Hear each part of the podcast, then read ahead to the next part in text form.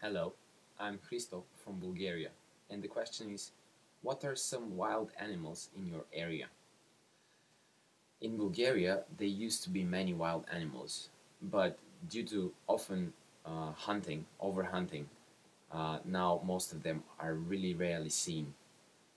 I personally like going to the mountains, and I have seen a bear and I've seen a deer, but uh, usually it's really rarely that you can see any wild animals in Bulgaria, unfortunately.